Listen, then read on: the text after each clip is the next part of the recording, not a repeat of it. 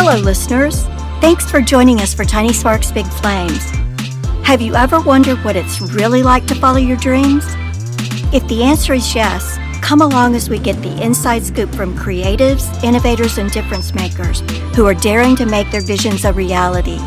In three, two, one. Welcome, everyone, to Tiny Sparks Big Flames. I'm your host, Deb Gott.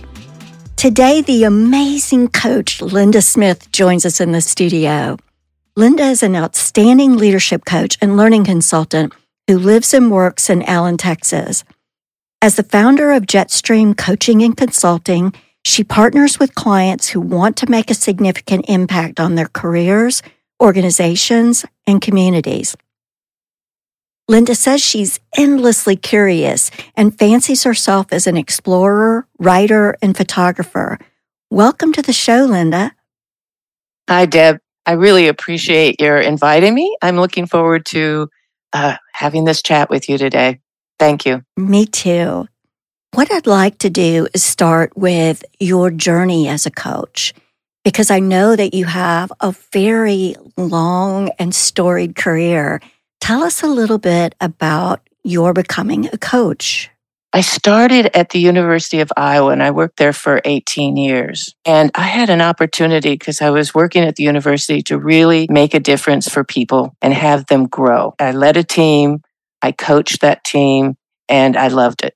But I also wanted to see more of the world. And so the second phase of my career is I went to work for four different major corporations leading their training organizations. You know, and in between, I got a master's in learning because I love that process.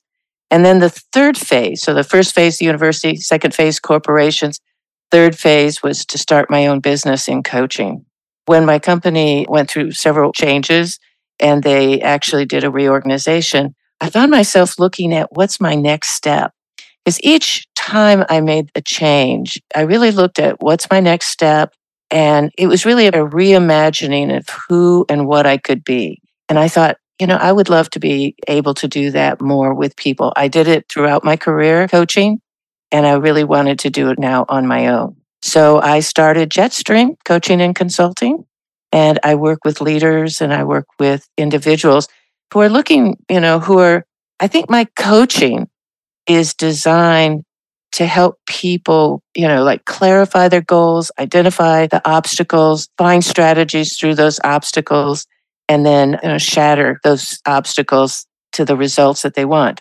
I like, I want people to work on what matters to them. Sure, that makes total sense. So, in that process, what is it that drew you specifically to coaching? I think it has always been if I looked at every single job that I've had, the thing that I enjoyed the most was coaching, not just mentoring. So, mentoring is one thing, but coaching was another. And I saw people move forward with their lives, be promoted, transform teams. I really just love that. And when I was doing the volunteer coaching officially as a coach, I supported a woman who started a feeding program, a, a, food program for a nursing home in the Philippines. And the nursing home were people who had been pretty much forgotten by their families.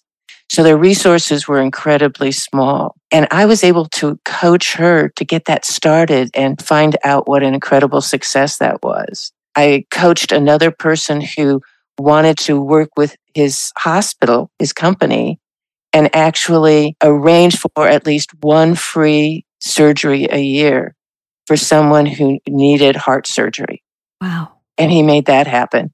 And I was hooked. So, one of the things that as a coach you help people do is really overcome obstacles and challenges. So, we're going to dive in and say, what are those biggest moments and challenges for you that have stopped you in your tracks and how you bounced back?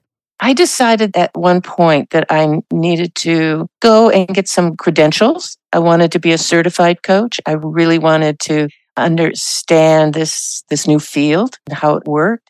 And I also wanted to get credentialed through the International Coaching Federation. So I got really started with that. I was coaching at the same time, but I was really focusing a lot on that training. You know, near the end of the training to get certified as a coach, I was diagnosed with an aggressive form of breast cancer. Mm. I got this diagnosis for breast cancer, and it was going to be an interesting journey. I think, besides the fact that it was actually no fun at all, it was very humbling. And I've always been really independent. I've always done things on my own and been able to figure out strategies and work them out and get those done. But through that process, I really learned how much I needed my community. My friends were a lifesaver. I mean, they made sure that I got to doctors and to chemotherapy. The people I had met in my coaching classes and program were there to coach me and support me through that whole process so that I didn't stop. And it could have just stopped me, but they kept me going towards the exams that we needed to take. We had to do audio tapes and send them in so people could evaluate your coaching styles and so on. And I realized how important community was for me. Mm. It was really humbling. So that stopped me for a while. It didn't totally stop me because I kept going because again, and this is another reason why I'm now like a huge fan of coaching is because I've seen what it can do for me.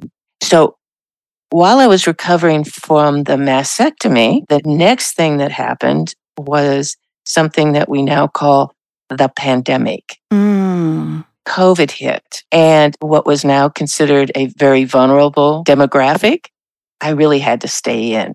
And coaching is a field of where you have to get out and network and you really have to get out and meet people. I was really fortunate that I had good coaching clients and they supported me with word of mouth. So my coaching business continued, but I couldn't get out and meet people and grow the business the way that I wanted to. Because while I have a really good business right now, I want it to grow and I want it to expand. I'd also say in that last part, I did get my credentials through ICF. And again, it was people who in my community just kept me going. Yeah. How do you celebrate successes like that?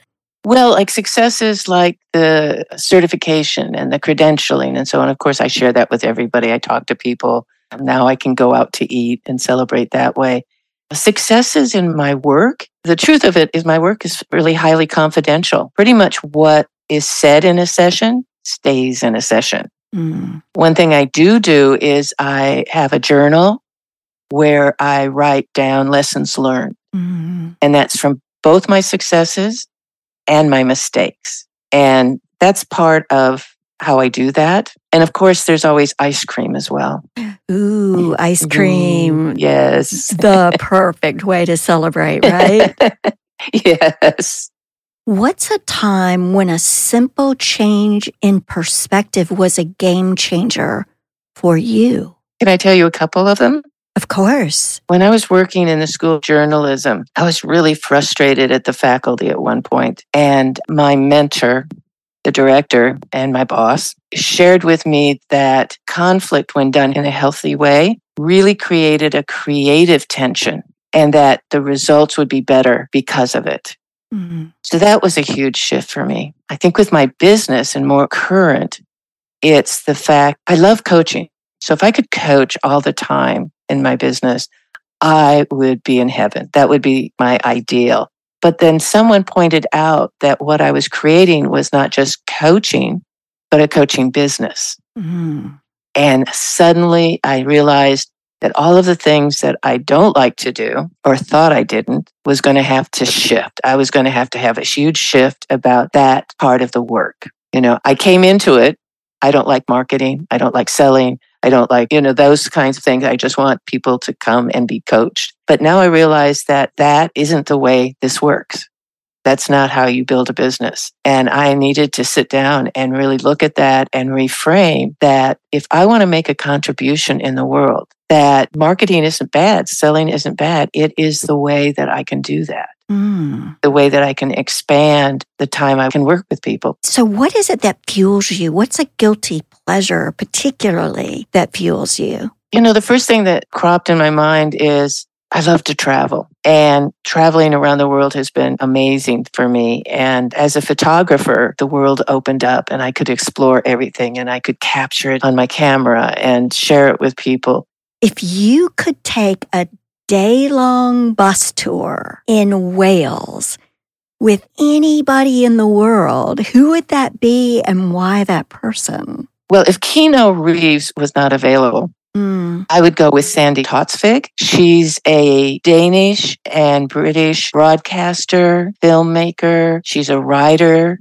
She's put out books. She's an activist. She's brilliant. She hosts a sort of talk show called Quite Interesting. And so she's also funny.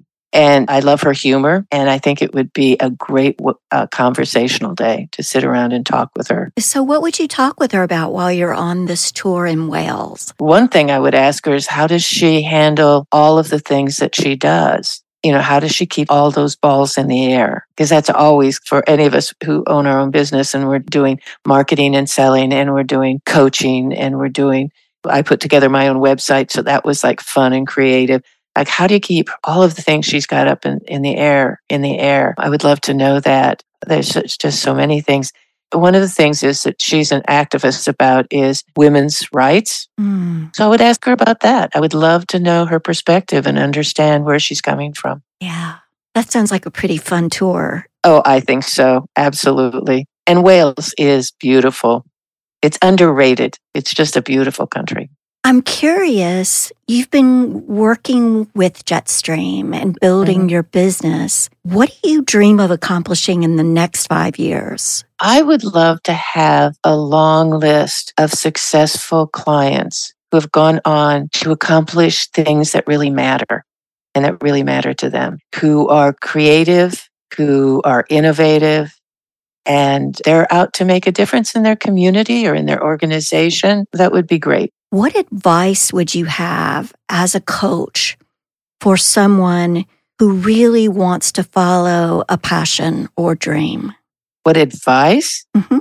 Generally, when you're planning to go towards a goal, you generally hear you start with a goal and then you time it backwards. Mm-hmm. I've read your book and you've got a section in there where you start with three years. Then you see, in order to do that, what do you do in two years? And what do you have to have done in one year and so on?